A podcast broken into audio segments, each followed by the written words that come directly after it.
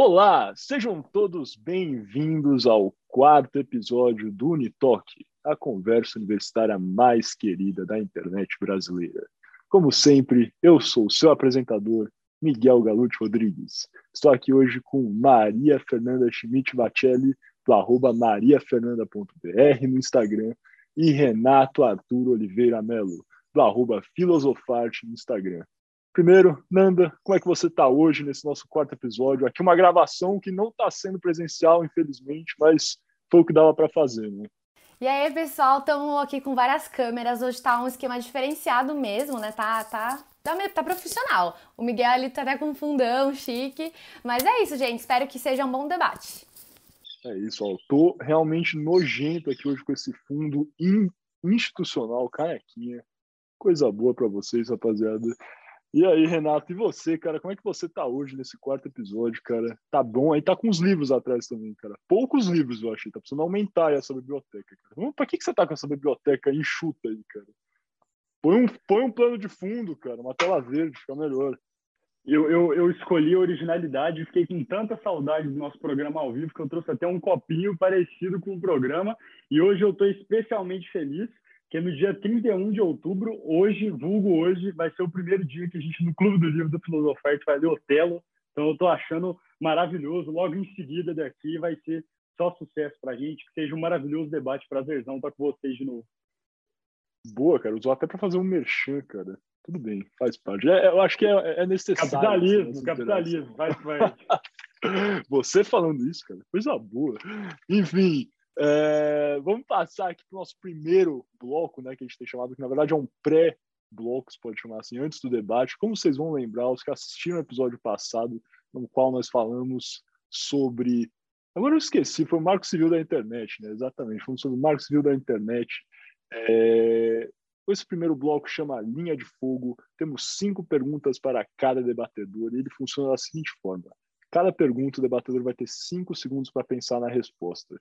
Se o Renato ou a Nanda não conseguir responder em cinco segundos, o outro debatedor vai ter 10 segundos a mais em um bloco que ele escolher durante o debate. Ou seja, vamos dizer que o Renato não responde uma das perguntas, a Nanda vai ter 10 segundos para alocar aonde ela quiser. No caso, passados esses cinco segundos, o Renato ou a Ananda ainda podem responder. Se eles decidirem que não querem responder, o outro debatedor vai ter 20 segundos a mais para alocar onde ele ou ela quiser. Beleza? Como quem começou da última vez foi a Nanda, né, a debater, eu quero dizer, quem vai começar dessa vez é o Renato. Dessa forma, as perguntas primeiro vão para a Nanda. Nanda, quando você estiver pronto, hein?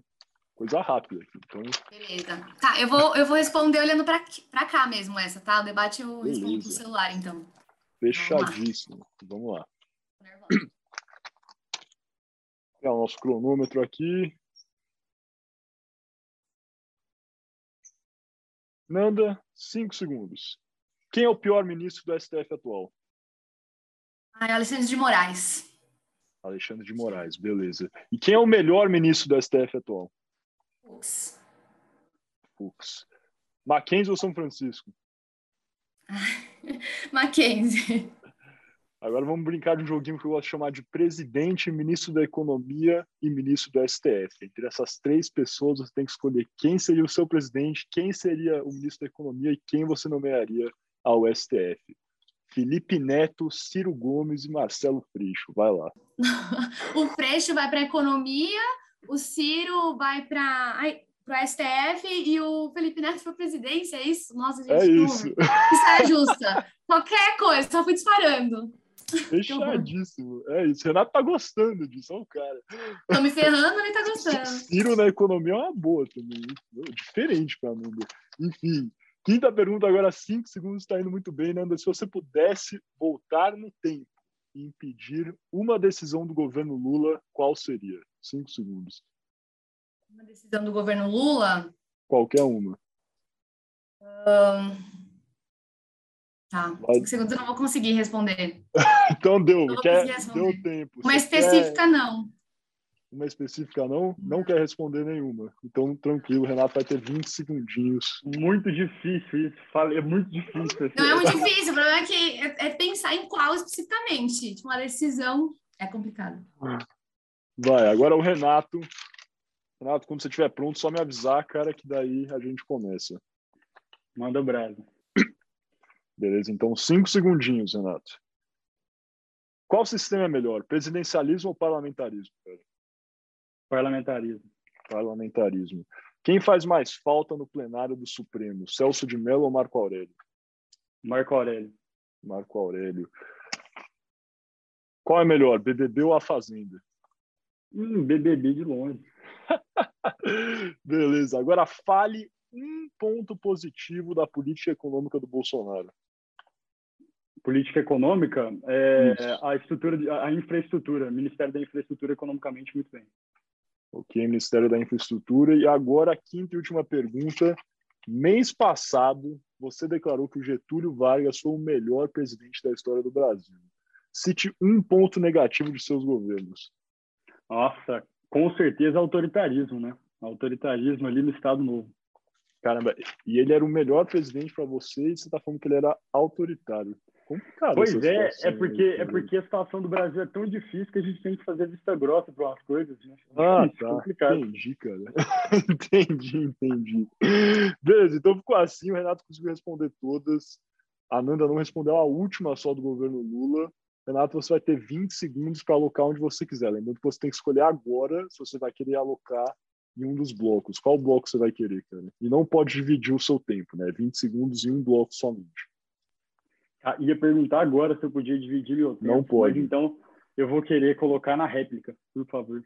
Na réplica. Então você vai ter 2 minutos e 50 uhum. na réplica ao invés de 2 falar, minutos e 30. Falar pra caramba na réplica. É isso, coisa boa.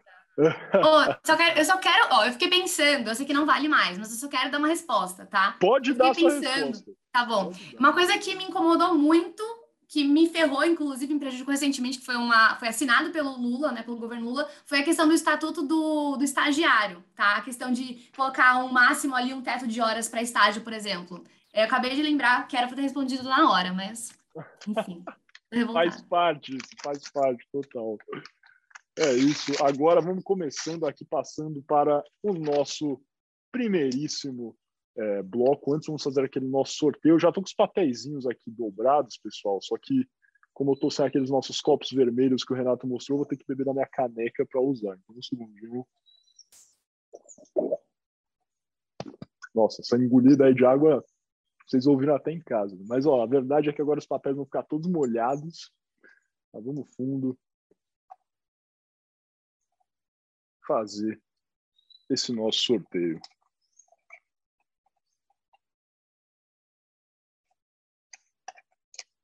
Uma secada, amiga. Beleza. E o tema será divisão de renda e taxação de grandes fortunas. Vamos lá, pessoal. Então, como já conversamos, aos que não sabem, os nossos debatedores recebem um briefing mensal sobre os principais temas né, é, que aconteceram é, nesse mês agora de outubro. Né, está lançando agora é, na primeira sexta-feira de novembro para vocês, mas o debate é sempre do mês anterior. Então, nós aqui fizemos uma lista de temas importantes para eles, incluindo, né, obviamente, é, a conferência, a COP26, é, outros temas relevantes no Brasil, como de liberdade de expressão, mas também incluímos a notícia é, da qual o Elon Musk né, se tornaria o homem que nominalmente teria a maior fortuna da história. E nesse tema, né, questionamos se há ou não uma concentração é, de renda não só no mundo, mas também no Brasil. E considerando esse panorama, perguntamos, questionamos se a taxação de grandes fortunas é algo que no, no futuro próximo seria relevante para todo o planeta Terra. E principalmente no Brasil, claro, tendo em vista as eleições daqui. Aliás, é, um ano agora, né? Estamos em novembro, coisa boa. Enfim, agora, Renato, quando você quiser, cara, 1 minuto e 45 no relógio, pode vir. Uh, bom, primeira coisa eu acho que é interessante a gente compreender que, uh, de fato, a questão da concentração de renda é uma realidade mundial, uma realidade que existe aqui no Brasil, na Europa, nos Estados Unidos, todo lugar. E a questão da taxação das grandes fortunas poderia ser uma possível resolução, um possível diminuidor desse grande problema, né? Acho que resolução é uma palavra muito forte para ser dita.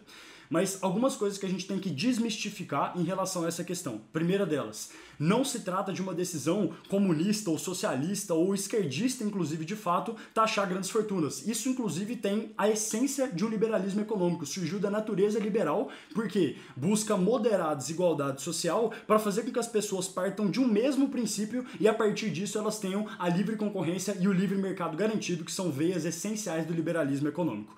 A outra questão que a gente tem que falar é que não se trata de tentar fazer com que o Estado tenha mais tributação, mais rendimento para ele. Na realidade, tributar as grandes fortunas vai nos render algum dinheiro que poderá ser abatido de outros impostos que são cobrados de toda a população. Ou seja, classe alta, classe baixa e classe média passam a se beneficiar, por exemplo, de impostos sobre o consumo que vão ser abatidos e diminuídos desse valor requisitado. Quero mostrar para vocês nesse debate de alguma forma que a concentração de renda é extremamente negativa para o próprio capitalismo. Não falar sobre as questões sociais necessariamente, mas falar que no, no capitalismo em si a concentração de renda é ruim e ela existe na nossa realidade. É, de fato, eu tenho que trazer até aqui uma questão até de humildade, dizer que eu não vou trazer é, definitivas resoluções para esse problema. Acho que as alíquotas que têm que ser aplicadas devem ser discutidas em comum com o legislativo e com a alta classe, a baixa classe e a média classe, já que a gente não quer evasão de dinheiro aí efetivamente do Brasil. Queremos que as pessoas continuem aqui.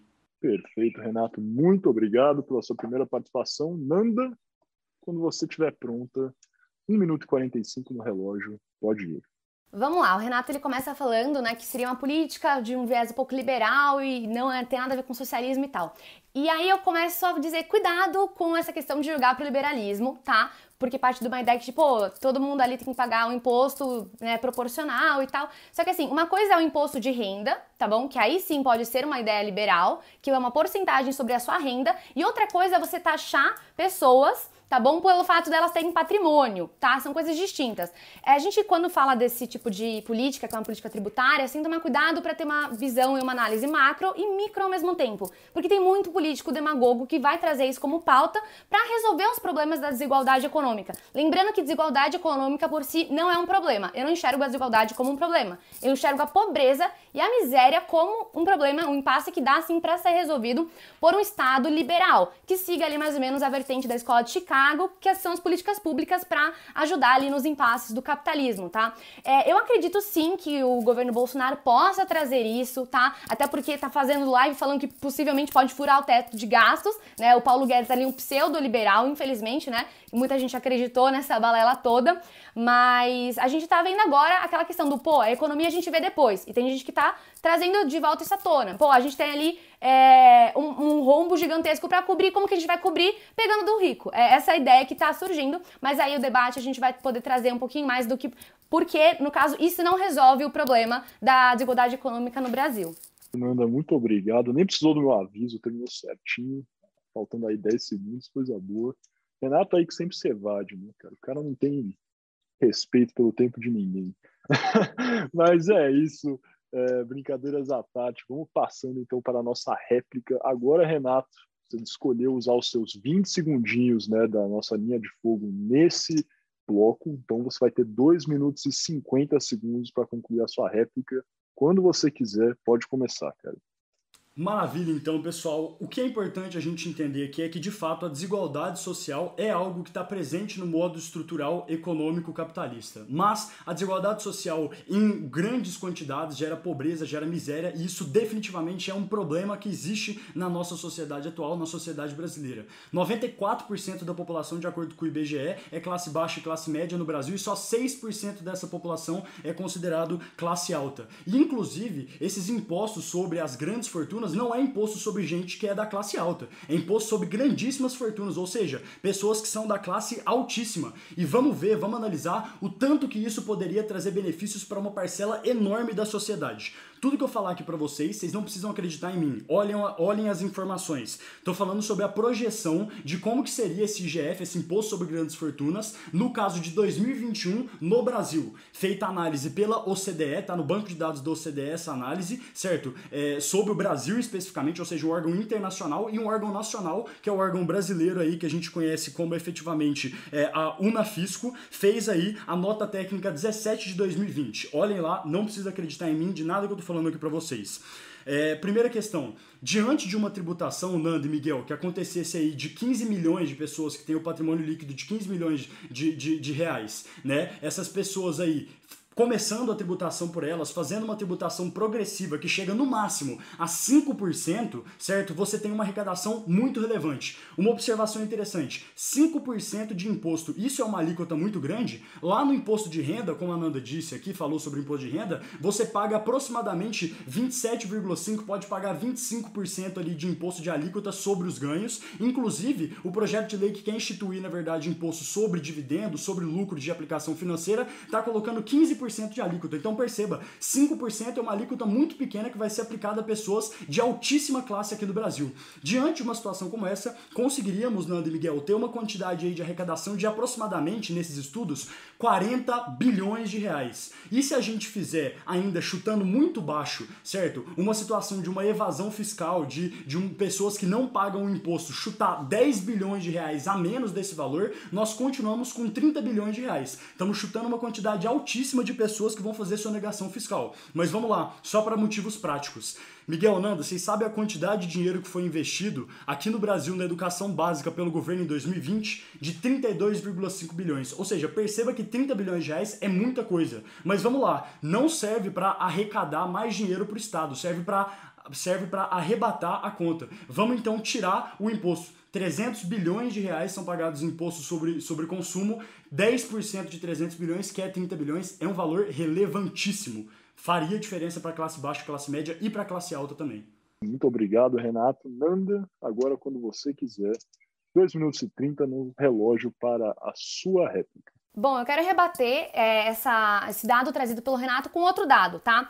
Foi feito um levantamento pela consultoria do Senado lá em 2015, tá bom? A pedido de uma senadora do PT, inclusive. E eles fizeram ali, né, mais ou menos, uma estimativa de quanto seria arrecadado com o imposto sobre grandes fortunas.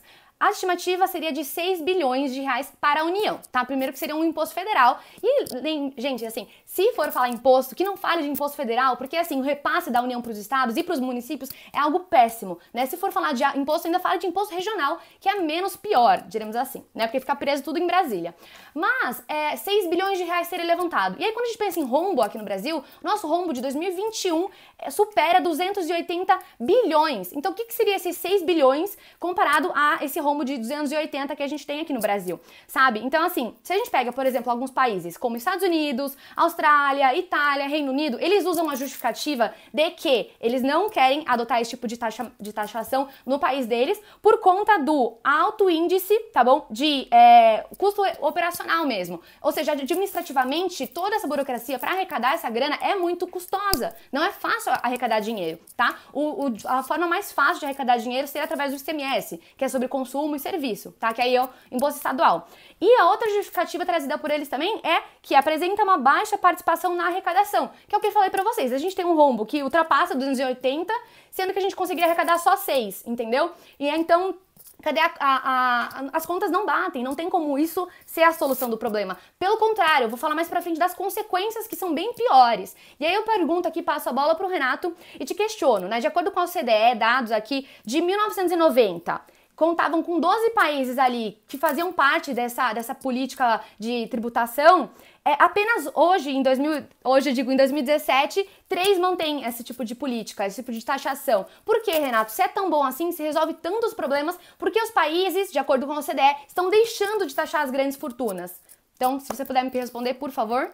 Agora, então, fechando a fala, Nanda, muito obrigado pela sua réplica. Renato, quando você estiver pronto, cara, Dois minutos, pode começar. Bom, vamos lá. A Nanda trouxe aqui inicialmente a questão de que, a Constitu... de que seria mais interessante se fosse um imposto regional. Né? A observação importante que a gente tem que fazer é que a nossa Constituição Federal não permitiria que esse fosse um imposto regional, então, de fato, não tem como a gente fazer esse tipo de arrecadação de forma específica. Tá na Constituição que tem que ser a União. Outra coisa que a Nanda falou na primeira argumentação dela é que imposto de renda é uma coisa que é aceitável no liberalismo, mas cobrar é, um imposto sobre o patrimônio é outra diferente. E aí eu não consegui ver muito sentido nisso, até Nando, se você puder esclarecer essa questão para mim, interessante. Porque o imposto de renda definitivamente é o imposto sobre o patrimônio que a pessoa tem, né? Então, de fato, assim, não consegui ver a, a relação dessa questão. É, uma questão que a gente tem que falar aqui é que os gastos burocráticos, pelo menos aqui no Brasil, para fazer essa arrecadação seriam muito simples. Eu trabalhei durante um ano e meio da minha vida como estagiário no setor de planejamento sucessório e a gente trabalhava muito com o fisco, muito com a Receita Federal, e a Receita Federal tem procedimentos simples, feitos totalmente online hoje, que poderiam arrecadar essa quantidade desse valor de uma forma sem custo administrativo complexo e arrecadando sempre ali no final do ano. Muito simples, tranquilo da gente fazer. Observação importante para a gente entender é que esse de fato é um problema que tem que ser resolvido, porque, cara, só você pegar, por exemplo, a Unafisco que percebeu que 0,1% das pessoas mais ricas no Brasil hoje tem 30% da riqueza nacional. 1%, de acordo com o Credit Suisse, da população mais rica do Brasil possui 50% da riqueza do Brasil. Gente, isso aqui não tá certo. No capitalismo, isso é negativo. Vamos pensar na essência do empreendedorismo. A essência, o empreendedorismo é a coisa mais bela que existe dentro do capitalismo, onde a pessoa pode criar um próprio negócio para resolver problemas da sociedade e assim arrecadar dinheiro com essa questão. Cara, vamos analisar da perspectiva do empreendedorismo? Concentração de renda na mão da pessoa que já empreende é muito ruim, porque isso diminui a dinâmica do mercado, o volume de consumo, porque pessoas diferentes consomem coisas diferentes. E agora, para a pessoa que quer desenvolver o seu empreendimento, tem uma classe social que poderia resolver vários problemas que não consegue, não pode empreender, porque não tem capacidade de custo, capacidade de compra, que é algo que o imposto sobre as grandes fortunas possibilitaria para elas. Muito obrigado, Renato. Agora, Nanda, a sua tréplica eu não sei se eu entendi certo agora, finalzinho, que o poder de compra da pessoa está atrelado com taxar grandes fortunas. Depois, se puder explicar, eu não entendi esse link. Sobre a questão do liberalismo, imposto e tudo mais. Uma coisa é imposto sobre a renda, que é o imposto de renda. Outra coisa é um imposto a mais sobre patrimônio, tá bom? Sobre, enfim, os seus bens. É, tem um relatório que eu trouxe, inclusive, que é aqui do Institute of Industrial Economics, que faz ali uma análise comparativa do ano de 98 até o ano de 2008 na França, que taxava grandes fortunas. Olha só, título de curiosidade, que coisa surpreendente. 1,1 trilhão de patrimônio fugiu do país. Por quê? Porque começou a taxar grandes fortunas. Rico pode, ele tem essa, esse privilégio de, de, se quiser, cara, colocar o patrimônio dele em outro lugar. Seja em paraíso fiscal, seja em outro lugar. Ele não tá aqui para prender dinheiro. Entendeu? Diferente do pobre, que coitado nem patrimônio tem direito. Então não consegue esconder o patrimônio do, da, da, do Estado. E se quiser ainda, vai colocar o patrimônio dele lá na poupança para vir um color da vida e confiscar sua grana. Aí você se ferra. Então, assim, com a eleição do Macron em 2018, ele revisou isso, tá? E aí ele começou uma taxação apenas sobre os imóveis especificamente. Então, é, a, o movimento do mundo é: vamos abandonar essa política porque ela não dá certo. Ela tira os empreendedores do país, ela tira as grandes empresas do país, diminuindo assim, portanto, é, o emprego, né? Consequentemente, aumentando o desemprego. Então, assim, a minha ideia, a minha proposta para acabar ou diminuir essa, essa desigualdade, ela seria no sentido de que poxa, vamos fazer uma, uma, reforma tributária, uma reforma tributária, tudo bem, mas uma reforma administrativa que acabe com os privilégios da elite do funcionalismo público, porque, cara, um país, que é um país como o Brasil, que está passando por um baita de, um, de, uma, de uma questão econômica, uma crise econômica, com ali aumentando é, fundo eleitoral para 2 bilhões, Bolsonaro gastando mais 5 milhões com cartão corporativo, recorde em gastos, mais de 3 milhões em passeata, em motociata. Você acha que isso é, é, é algo assim, gente, parece que é de outra, não é outra realidade. É outra realidade. Por que, que não corta essa elite do funcionalismo público, esse privilégio? Deu tempo, né? Tudo bem. Depois 10 gente... segundos ainda. Ai, tá bom, então rapidão. É, a minha questão aqui, pessoal, por exemplo, tem juiz que, além de receber o salário de 40 mil reais, ainda recebe auxílio livro. Sendo que tem escola, minha mãe é professora estadual, que nem tem material. Então, esse é um dos primeiros passos para você combater essa desigualdade. A Nanda aí que lembrou de paraísos fiscais, agora puxando a sardinha para o lado do Poder 360 de novo, vocês acompanharam nesse mês a nossa cobertura do Pandora Papers. Né? Os que não acompanharam, dê uma olhada lá na nossa home aqui, ó, apontando direitinho aí, coisa boa, que foi um dos temas do briefing também. Teve um debate, uma coisa certa entre os dois aí, mas achamos por melhor fechar nesse tema. Quem sabe no futuro vamos entrar mais nesse tema de offshores, paraísos fiscais, que os dois aparentemente já estão muito bem versados, mas agora não é a hora disso, talvez, não sei que o Renato queira falar, claro. Mas temos aí 1 minuto e 45 de quadrúplica. Renato, quando você quiser, cara, Pode começar. Tem muita coisa aqui para falar. A Nanda me ajudou aí, falou para realmente eu explicar direitinho o que, que eu quis dizer com essa questão do poder de compra. Quando você aplica imposto, por exemplo, Nanda, sobre grandes fortunas, isso, isso possibilita que você abata outras taxas de imposto que são aplicadas a todas as classes. Então, classes baixas e classes médias passariam a ter uma quantidade menor de imposto para pagar e teriam maior poder de compra, maior poder de gasto para empreender e para consumir, por exemplo, do mercado já presente no Brasil. É, concordo 100% com você, Nanda, mais uma vez que temos sim que tirar os privilégios, só que de fato esse imposto sobre grandes, fortunas, sobre grandes fortunas, além dele ser efetivo no abatimento de taxas, ele vai ser também um auxílio muito importante para a diminuição da concentração de renda, que eu já demonstrei aqui para vocês, que de fato é algo extremamente negativo para o próprio capitalismo, beleza? E uma coisa legal para a gente pensar é o seguinte, como que a gente vai evitar essa evasão, certo, do dinheiro, certo, saindo dos países aí? É, uma análise que é feita pela grande maioria dos economistas é a seguinte: taxação de grandes fortunas não funcionou em alguns lugares da Europa em determinados períodos, por quê? Simplesmente porque a Europa tem uma interação muito grande dentro dela mesma por causa da estrutura da União Europeia, e isso fazia com que as pessoas tivessem facilidade para fazer evasão desse dinheiro. No Brasil, nos Estados Unidos, não existe essa grande possibilidade, ou seja, a evasão seria muito menor e seria unlikely, né? Talvez assim, alguma coisa que não aconteceria. É, iniciativas no próprio Estados Unidos e no mundo inteiro envolvendo milionários e bilionários é, re, a, a, buscam efetivamente uma maior taxação de grandes fortunas. Milionários pela humanidade, milionário patriótico. Olha o que, que o Eduardo Saverinho, o Jorge Paulo Leman e até o Warren Buffett, grande gerenciador de empresas, falam sobre patrimônio, sobre, sobre imposição de, de taxas sobre patrimônios de, de pessoas é, bilionárias, milionárias. Todos eles concordam. Então é uma necessidade que já é entendida pelos próprios bilionários e pelos próprios milionários. Agora, Nanda, a sua quadrúplica 1 minuto e 45 no relógio. Quando quiser, pode ir. Eu queria que o Renato me mostrasse como que ele tem essa garantia de que, poxa, com o imposto agora sobre grandes fortunas, consequentemente o ICMS vai abaixar, porque eu não vi isso daí em lugar nenhum, nenhum país aconteceu esse tipo de coisa. Pelo contrário, tá? Ele trouxe o exemplo da Europa, então vamos olhar aqui um pouquinho mais próximo para os nossos vizinhos aqui na América do Sul.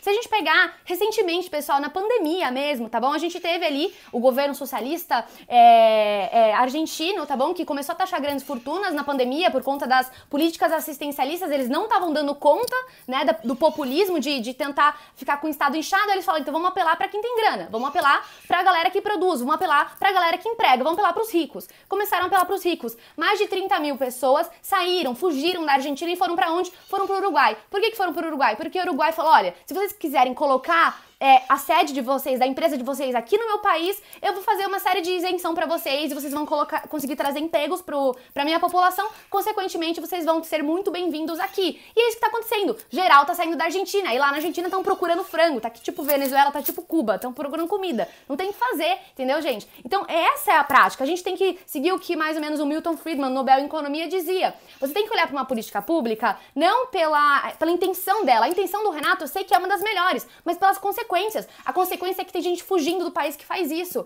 E é assim que funciona. Ai, tem mais um tempinho, gente. Vamos continuar. Eu acredito que a galera que consuma aqui o Poder 360 é uma galera mais rebuscada. Não deve consumir Felipe Neto, nem o Felipe Castanhari lá, essa gente. Mas pessoas como eles são pessoas que falam, defendem a taxação sobre grandes fortunas. Eles se colocam como não ricos, sendo que no Brasil 10% dos mais ricos recebem em média de 6 mil reais, tá? De acordo com o IBGE de 2017. Eles fazem umas comparações, tipo, gente, sem, sem, sem pé nem cabeça. Felipe Neto, no caso, fala aí da, da, da riqueza alheia, tá? Critica a riqueza alheia, mas o cara fala assim: vamos, é, vamos criticar o, o, acúmulo de riquezas dos outros, mas o cara tem ali é, Porsche, o cara tem jatinho tudo mais. Então é isso que acontece: as pessoas jogam pra, pra população, vamos taxar os ricos, mas eles não querem ser taxados, né? Então cadê a congruência? Até deixei você se estender um pouco mais para fechar, Valeu. mas tranquilo. Na, Renato, como você quiser, agora eu deixo você se estender um pouquinho mais também para compensar, cara. Mas Vamos lá, em tese, 1 minuto e 45 no relógio para sua quadrúpla, cara. Pode ir. Show de bola. Eu acho que o que a gente tem que falar aqui é que finalmente eu vou aí conseguir responder a Nanda em relação aos outros países, né?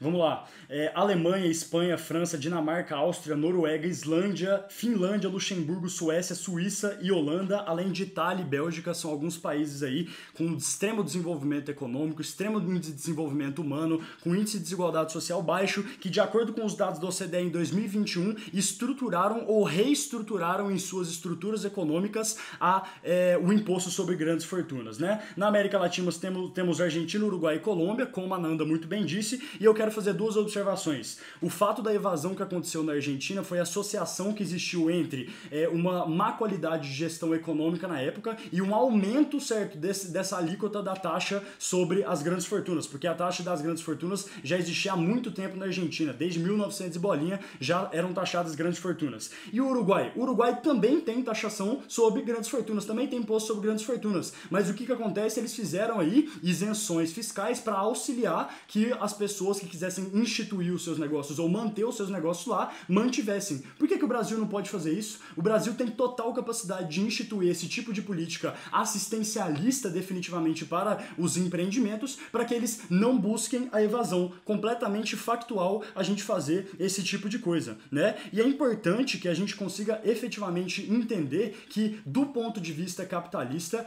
ter essa concentração de renda é, é, é literalmente a coisa que vai é, desestruturar completamente a base, na verdade, da economia, beleza? Um cara aqui, ó, a Nanda sempre indica livros, eu adoraria indicar um agora aqui, Alexander Hamilton, o cara que construiu a economia dos Estados Unidos, transformou os Estados Unidos é, no, de uma instituição completamente agrária para uma potência industrial. Esse cara aqui, ele trata sobre a importância do intervencionismo, que vai buscar definitivamente aí duas coisas principais. Primeiro, garantir eficiência da economia, certo? A partir de, de estruturas como essa, abatendo questões tributárias. E, segundo, garantindo a igualdade. O papel do Estado, galera, ele não é simplesmente representativo. O papel do Estado, de fato, é estar ali presente para auxiliar a sociedade e a economia. O Estado tem que parar de ser entendido como inimigo.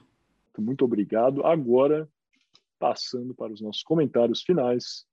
Nanda, quando você estiver pronta, dois minutos no relógio, pode ir. Bom, é, você comparou o Brasil com a Europa, obviamente, né? Tem as diferenças claras, mas eu quero até te, te recomendar Raízes do Brasil, também O Povo Brasileiro, são dois livros muito importantes pra gente estar tá lendo aqui. A questão é, que acho que é o cheque, mate aqui da, do meu argumento, é uma pesquisa, tá bom? Do economista Ricardo Paes, de Barros, enfim, professor do INSPER, vocês já devem ter ouvido falar, porque ele é super respeitado na área social, principalmente. Ele fez um levantamento, tá bom? Baseado no índice Gini, tá? Que é o índice que mede ali é, a questão da desigualdade social.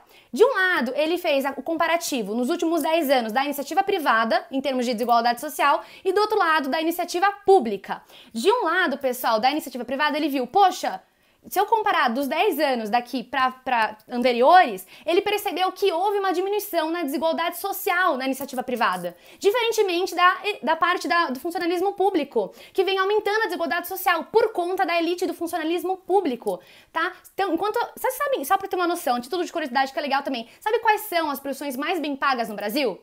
Todas estão no setor público. Tanto é dono de cartório, quanto membros do Ministério Público, quanto membros do Judiciário. Esse é o grande problema. Nosso Estado é inchado, nosso Estado, ele recolhe já muito imposto. Entendeu? Dinheiro no nosso Estado sempre vai faltar, porque o Brasil é um Estado, é uma Constituição, a nossa Constituição é uma Constituição garantista. Garante tudo, pessoal. Garante tudo, mas na prática não tem nada. O nosso impostômetro já está a mais de 2,1 trilhões de reais. Isso eu vi ontem, deve estar tá mais agora, só sobe. Então, o que, que 6 bilhões daquela pesquisa que eu trouxe para vocês que foi feita no Senado vai abater nisso daqui. A grande real é que não vai, entendeu? Eu quero ler, é, eu quero ler um livro, não, eu quero recomendar um livro também muito é, bacana que foi feito ali, foi recomendado pelo Mises, tá? Numa palestra dele na Argentina, inclusive do livro dele, que saiu o livro dele, Seis Lições, que ele recomenda o Frederic Bastiat, que é o que se vê e o que se não vê, que vai trazer essa análise, né? Poxa, as intenções, os meios e os fins, as consequências. Tem que fazer uma análise de tudo isso daqui. Então, é mais ou menos isso daí. Agora, Renato, quando você estiver pronto, cara, dois minutinhos para o seu comentário final, cara, pode ir. Bom, maravilha então. A Ananda falou sobre a questão da comparação Brasil-Europa, né? Eu acho que a gente tem que de fato tentar buscar o melhor da nossa essência. O Brasil é um país que já estamos cansados de desacreditar dele. Vamos acreditar, vamos acreditar que ele vai se desenvolver, vamos acreditar que ele vai evoluir. Mas mesmo se você não quiser acreditar nisso, pense nos países desenvolvidos, qualificados, que têm cultura parecida com o Brasil da América Latina. Argentina, Uruguai e Colômbia são países de qualidade, são países que aplicam também esse imposto sobre as grandes fortunas, né? Nanda, eu, cara, eu completo, completamente concordo com você dos vídeos todos que você faz sobre finalizar os privilégios que existem no, no funcionarismo público. Só que, na, no meu entendimento, o funcionário público ou o Estado ele não tem que ser entendido como, na verdade, é uma instituição ruim, da mesma forma que a iniciativa privada também não. Eu acho que, na verdade, muito mais do que o liberalismo, o neo-keynesianismo, buscando efetivamente que os dois lados, tanto o lado da iniciativa privada quanto da iniciativa pública, consigam crescer em associação, em relação. Porque a gente sabe, a falha da estrutura privada é que ela não está é, esperando falhas do capitalismo. Lobby, é, situação, por exemplo, de pandemia que a gente acabou de ver. Cara, é muito complicado um governo liberal conseguir lidar com esse tipo de coisa. Eu gostaria de trazer para vocês também, pessoal, dois recordes que aconteceram em 2021. A Forbes trouxe um recorde de que existe o maior número de bilionários na história do Brasil atualmente, agora em 2021, batemos o recorde do maior número de bilionários. O outro recorde que eu quero trazer para vocês é o recorde de fome do Brasil. Mais de 10% da população brasileira nessa pandemia em 2021, nesse mesmo período, passou fome. Se você pega um dado, o dado da Forbes, e o dado da questão da fome do Brasil, 10% da população é muita gente, coloca um do lado do outro. Você não se incomoda. Se você acha que essa desigualdade que ela não é, é, é, é complexa, ela não é uma questão ruim para a sociedade como um todo e para a humanidade como um todo, Cara, a gente não tem que ter uma discussão aqui sobre taxação, a gente não tem que ter uma discussão sobre ideologia, a gente tem que ter uma discussão sobre moral, sobre até onde vai a sua empatia e até onde vai, certo, uh, os problemas que existem nessa patologia social da gente simplesmente não estar tá absolutamente nem aí para a vida do outro. 10%, gente, e recorde de bilionário, vamos lá. Pessoal, finalizamos aqui então o nosso debate, muito bem, nesse finalzinho aqui. Acho que os dois debatedores, como sempre, conseguiram demonstrar o seu ponto de vista de uma forma bastante, é, enfim, emblemática, mas também respeitosa, né? Aquela coisa que sempre faz falta nos debates de hoje em dia, que a gente sempre traz aqui para vocês no Bitoque. Sabemos que aqui o público é universitário, mas não quer dizer que a gente precisa agir com desrespeito, né? E balbúrdia, igual alguns gostam de falar. Mas sem mais delongas, agora passando para o nosso finalzinho, um momento amigo, um momento amigo da onça. Começando então pelo Renato, que teve a última palavra. Renato, fala uma coisa que você simplesmente adorou da defesa da Nanda hoje para os nossos é, ouvintes, telespectadores, telespectadores, cara. Sempre que a Nanda fala sobre estrutura, questão econômica, assim, a ideologia em si, eu adoro escutar, porque ela é uma pessoa versada nesse assunto, ela conhece, ela lê sobre, eu, eu, sei disso, eu acompanhei, acompanho o Instagram dela, então é uma ótima oportunidade, mesmo discordando de algumas coisas, de aprender um pouco e pensar sobre outras perspectivas. Então, toda vez que tem essa argumentação, esse vai ser um ponto extremamente positivo. Perfeito, Renato. Nanda, agora você, o que você gostou bastante hoje da defesa do Renato? Bom, eu gostei bastante que ele trouxe um livro que com certeza seu livro vai furar um pouco minha bolha, né? Aparentemente ali um pouco mais intervencionista. Então vou até atrás, inclusive, Rê, vou atrás. É legal. Agora, Renato, o que, que você não gostou da defesa da Ananda hoje, cara? Putz, muito difícil isso, muito difícil essa questão. Mas eu acho que essa questão da, da crítica ao funcionarismo público mesmo, eu entendo uma, um possível inchaço é, desse funcionarismo no Brasil, mas eu acho que funcionário público, do Ministério Público, juiz, todo mundo tem que ter um nível de respeito muito grande para esse pessoal, porque realmente eles são longamanos do grande poder que o Estado exerce na sociedade, então eles têm uma função é, muito importante delicada. Então, de fato, é, ressaltar a importância dessas, desses membros. Renato estadista, cara. Muito bom, bacana. Agora, Nanda, você faça uma crítica, então, à defesa do Renato. Ah, eu até imagino que vai ser, mas enfim, vamos. Vai, chuta. Chuta, o que, que você acha que vai ser? Acho que tem a ver com isso que ele acabou de falar, mas enfim, vamos ver. Eu pensei em outra coisa. É, porque eu entendo esse lado, inclusive, porque, enfim, na sala de aula só defende isso, mas tudo bem. É, o que eu pensei é que o Rê falou: ah, a gente também tem que olhar aqui para os nossos vizinhos, se inspirar, e aí ele trouxe alguns países. Ele falou: ah, Argentina e tal. Só que, cara, Argentina, 42% das pessoas lá estão tipo nível de pobreza mesmo na pandemia. Então para mim não faz sentido algum você querer se comparar. Eu trouxe a Argentina como é, alguém para você querer ser totalmente diferente, não para usar como uma possível inspiração, sabe? Então para mim não, eu não consigo engolir isso, sabe? Se a gente deixasse rolar o debate até amanhã, que até o ano que vem, como a gente sabe, isso é um tema muito complexo, então aqui trouxemos duas visões antagônicas, mas muito bem preparadas. Os dois fizeram seus estudos. Aí eu vi o stories da Nanda ontem, dia 30 de outubro. Ela estava lá com o pé todo enfaixado, mas estudando para vocês, hein, pessoal? O Renato também sei que estava lá estudando. Tava lendo o livro dele do Clube do Livro, mas também estava estudando, né, cara? Mas enfim, é isso. A verdade é que, como já falei antes, é que a gente quer trazer opiniões antagônicas, mas muito bem preparadas para você, jovem brasileiro, e que só possa crescer aqui com o nosso programa. Como sempre, se você gostou, compartilhe aí com seus amigos, deixe seu joinha, deixe seu comentário. Mesmo se você não gostou, se você não gostou do que o Renato falou, não gostou do que a Nanda falou, pode deixar, pode brigar aí nos comentários, a gente quer isso um pouquinho. Um pouquinho, não muito, mas um pouquinho é sempre bom, né? e é isso. Muito obrigado pela sua audiência. Conto com vocês no nosso próximo episódio. Até a próxima. Um beijo.